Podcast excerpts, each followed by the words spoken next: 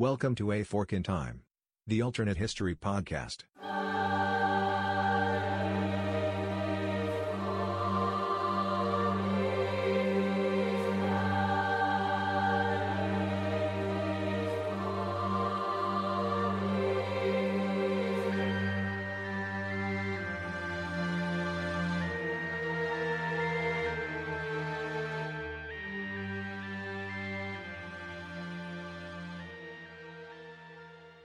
The date is June 15th, 1776.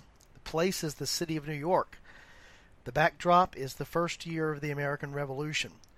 Things are still quite in disarray as the Continental Army, now housed inside the city of New York, is awaiting the landing and likely siege and invasion of the city by British troops that have been driven out of Boston. The scene that we find is Thomas Hickey, a soldier in the Continental Army who actually up until this date has held a special place. He's part of an elite group known as the Life Guard. They're a small unit of soldiers who are personally responsible for guarding the life of the Commander-in-Chief, one George Washington. Where we find them, though, is in jail. Hickey and another member of the Life Guard, Michael Lynch, have been arrested for passing counterfeit money. And on June 15th, while they are in jail, they begin to tell a tale to one of the other prisoners that's there, one Isaac Ketchum, about a plot that they've been involved in, a very important plot. It's a plot to do a very important thing. It's a plot to kill George Washington. It's not just these two soldiers that are involved. The mayor of the city of New York, the royal governor of New York, who is loyal to the crown, as well as a variety of military officers and other leading citizens of the city, perhaps even Washington's own housekeeper, a woman by the name of Mary Smith, appeared to be part of a plot which is intended to isolate the city of New York and, as part of the process, to decapitate the head of the Continental Army, one George Washington, the Commander-in-Chief. A few days later, on June 26th, Hickey is court-martialed and, once found guilty of treason, is sentenced by General Washington, along with several of the others that are involved in the conspiracy, to be publicly hanged. 20,000 citizens of New York come out to see the public spectacle of the hanging, and the plot, which has now been detected, comes to an end. Welcome to A Fork in Time, the alternate history podcast. I'm Don Shelley, your host. Glad you could join us for this episode, where we're going to focus on the historical what-if around the father of the United States, George Washington, the Commander-in-Chief, the first president, among the most influential of the Founding Fathers. And as you can tell from the history that was just related there was that moment in June of 1776 when things in the midst of that first year of the Revolution could have turned out very differently. And the Revolution would not have had George Washington at its head leading the Continental Army. So we're going to explore that as our fork today in the timeline of history. What would have happened if, in June of 1776, George Washington had been assassinated? Before we explore the alternate path, a good place to start is to follow down the path of the things that were accomplished by Washington and why he is so highly regarded in American history. Obviously, at the time of the plot against him, he had been named Commander-in-Chief of the Continental Army. While obviously a prestigious post, it was a challenging post. Resources were virtually non-existent. Support was scattered and sometimes varied. It was difficult not only to gather together troops, but to arm those troops, train those troops, feed and supply those troops. He was not the commander-in-chief of skilled professional soldiers, such as he faced on the British side, but in fact he was the leader of a ragtag group of militia and other folks who had come to the aid of the Continental cause. To say the least, he was not in charge of the most professional and most trained army that existed in North America at the time. Beyond that, there had not even been a Declaration of Independence, actually, at the time that this event occurred. That would occur the next month, in July of 1776. This was in June of 1776. And while the colonial forces had been victorious in liberating Boston, the expectation was that a very large force of British soldiers which were there in the harbor and would soon be landing in New York were about to take retribution for that action and make sure that the most populous and in some ways the most important city in the colonies was put back firmly under British control. In August of 1776, the Battle of Long Island, sometimes called the Battle of Brooklyn or the Battle of Brooklyn Heights, would actually see the American forces defeated and forced to retreat, leaving New York firmly in the hands of British control and leaving the Continental Army on the run, looking for shelter and looking for supplies, a situation that would exist over the following year, eventually resulting in the famous wintering at Valley Forge in 1777. All of these events are important because at the helm of the Continental Army was Washington. He possesses a number of unique attributes. He's a Virginian, a landed Virginian, but not an overly wealthy Virginian. He has military experience from his younger days as a youth and as a young man, serving in colonial forces under British command in the French and Indian War. He has the stature and the temperament to deal with the conflict that exists, not just with the enemy, but within his own camp and within the own ranks of the Revolution. As one biographer would later describe him, he is the indispensable man. And so, if there isn't a Washington after the events of June 1776, one begins to wonder how things might have worked and what might have happened. After the war, Washington, who was not one who liked the spotlight, nevertheless found himself pressed into service after the failures of the Articles of Confederation to be an effective form of government for the new colonies, to actually be the president of the Constitutional Convention, leading to what ultimately would be the Constitution, including defending and pushing for the ratification of that Constitution, which would allow for an effective form of government, a form of government that eventually would allow the colonial situation to emerge from the debts that had been accrued during the war and to gain a firm footing on the world stage as a new nation on a new continent.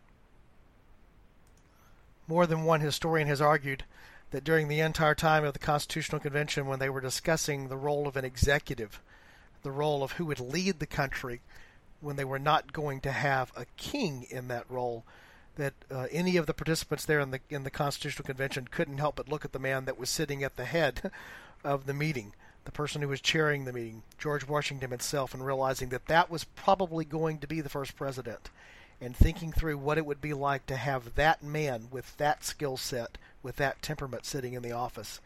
And for many of the participants that were there who had very diverse interests and who had a number of areas that they were not in agreement upon, many of them were very quick to agree that they could work in a nation where George Washington would be the first president.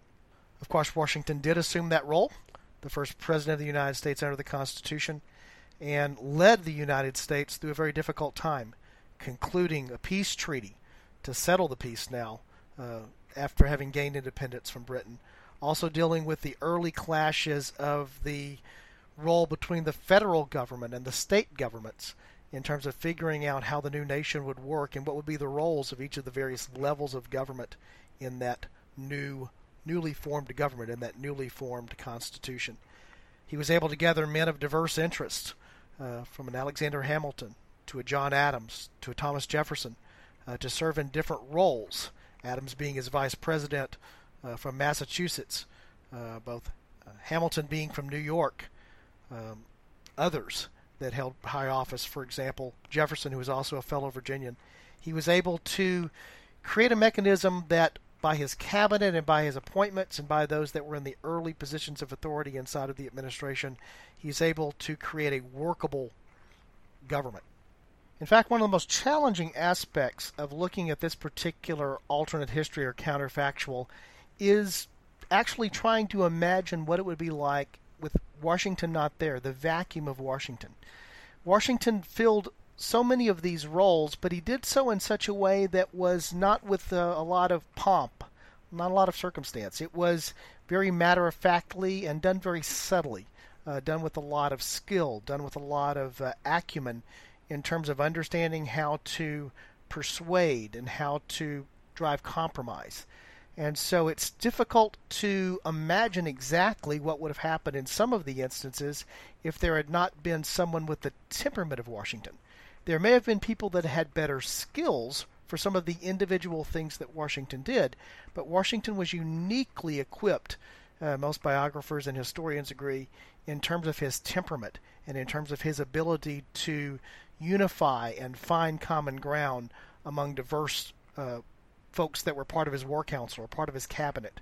And so Washington's influence is difficult to measure or think of in his absence because of how subtle and how effective it was.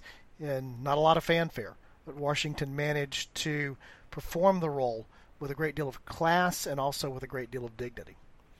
One of the first things we might look at is what would have happened during the actual war effort without Washington. There are probably other generals who were equally as competent or maybe even more competent than Washington. Nathaniel Greene comes to mind, certainly the role that the Marquis de Lafayette played in the Revolution. Can't think today of the modern musical Hamilton without also realizing that Hamilton had some military skill and certainly in the area of espionage. Washington was not a military genius per se, but he certainly understood the genius of being able to draw upon the capabilities and skills of the generals that were underneath his command, and had a very keen sense not only of the tactical needs of an individual battle, and sometimes the needs of executing things that were daring. One can't help but think of the Christmas raid that is so famously immortalized as they are crossing the Delaware on boats to surprise British forces on Christmas Day. But also in situations like Valley Forge and other situations where the tactics may need to be defensive while producing an overall strategic offensive strategy. So again, it's not the case of military genius, but it's the case of understanding the practical application and also using the skills of those that were underneath him. It is possible to imagine that someone like Nathaniel Greene might have been able to carry on and have been successful as the military commander carrying out the rest of the revolution. But whether Greene or many of the others who would have been the military men who could have filled the vacuum that Washington would have left actually during the Revolutionary War are probably not the same temperament or not the same men who would have been able to be successful in the other endeavors that are so powerful in terms of Washington's narrative and in terms of his impact on the United States. After victory is achieved at Yorktown and independence is gained, the new nation continues to function under the Articles of Confederation, which was a loose association of the states. To call them the United States may be better described as being the states united, because the states were still the most powerful political entities in the territory that comprised the United States, and the federal government or the central government as it existed under the Articles of Confederation had very little authority and very little power. As a result of some of the inefficiencies and the problems that that created, eventually a constitutional convention is called, although it's not intended to be a constitutional convention. It's intended to be a convention that's going to rework the elements of the Articles of Confederation that are not working well. But once the convention is gathered and begins the debate process, the process that we know today that produces the Constitution through a variety of the influential figures of the American Revolution and the Founding Fathers, folks like Hamilton and Madison, Madison being known as the architect of the Constitution, brought forth. The person sitting at the head of that meeting is the hero from the Revolutionary War, the one man that everyone could have confidence in leading this particular convention and doing so in a fair and impartial way, even though he did favor a stronger central government. That's Washington.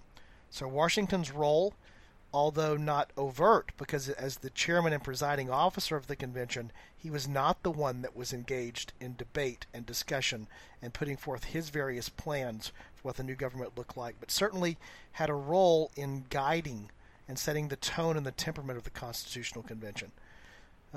It's a unique thing in history that happens with the formation of the United States Constitution, in that it was the creation of a document in a way that had never actually happened before like that in the course of history. And so the man that's leading that process, although not vocally, but certainly leading it by his presence, leading it by his temperament, leading it by the guidance that he's giving, is George Washington. and certainly more than one historian has pointed to the fact that at the various times that they were thinking about the role of this executive inside of the Constitution, the idea of this position of President of the United States, it's hard to imagine that the delegates there at the convention looking up at the head table aren't imagining the very likely and almost expected outcome that Washington would be the first one to hold that office, and thinking about what that office meant in terms of Washington being its occupant, and that giving them confidence in moving forward with putting together this Constitution that would empower a central authority, a federal government, with more authority than that they had had under the Articles of Confederation.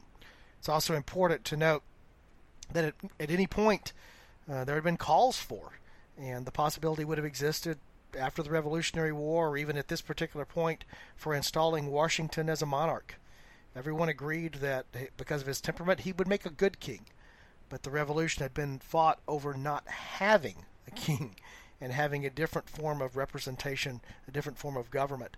And so Washington's refusal, when it would have been potentially possible for him to just assume the role of a de facto king for the newly independent America, would have produced a very different outcome in history. So without Washington there, as there's a vacuum at the Constitutional Convention, or as there's a vacuum in terms of what's going to happen with a more effective government that can now govern these independent colonies, or them just remaining independent states with their own devices and their own independent desires, probably would be a very different scenario without a Washington there in that role in the Constitutional Convention. And certainly the argument can be made that once the Constitution is ratified and the first president is elected, we see as Washington is unanimously elected, something that has never happened in the history of the United States, except for that event, as the first person to occupy the office of President of the United States. As president, Washington finds himself in the unique position of being the first man to occupy a newly created office. While the Constitution did provide certain powers to be invested in the chief executive, one of the brilliant elements, as most political scientists and historians will tell you, of the United States Constitution was that it was not definitive on a number of points. It left open a number of issues. And so there are questions to be answered about how the role is to work, how the government is actually supposed to function, what will be the roles of the various folks that are inside the government, the various secretaries and other officials that will make up this new government of the United States. Probably the most lasting impact of Washington in the presidency is that Washington's occupancy of the presidency was not lasting. He chose, after two terms, to remove himself from office voluntarily, to not seek a third term. And even as he was exiting the office, we can see this in his farewell address, he was making the efforts to lay the groundwork for a form of government and a way of carrying the government forward that would not be based around parties or around sectionalism or around the things that would divide the new young nation, but the things that would bring it together.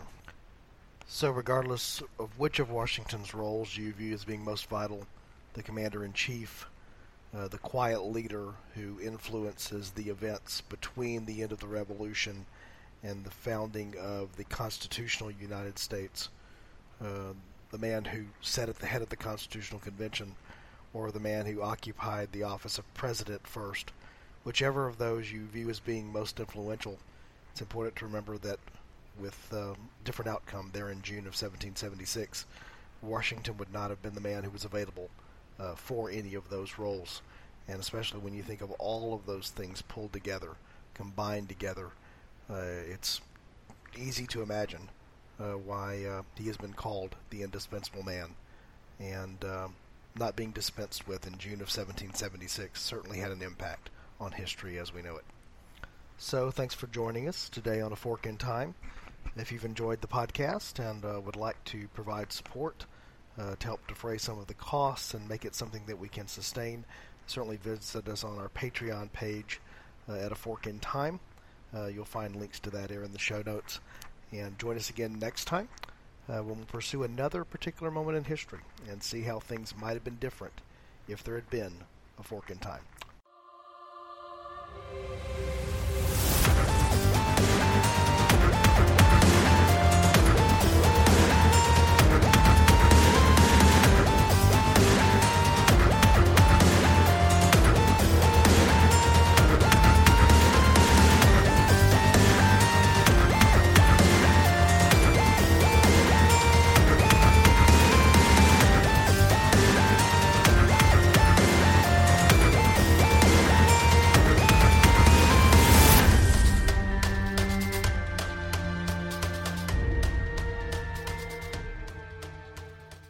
Thanks for listening to A Fork in Time, the alternate history podcast.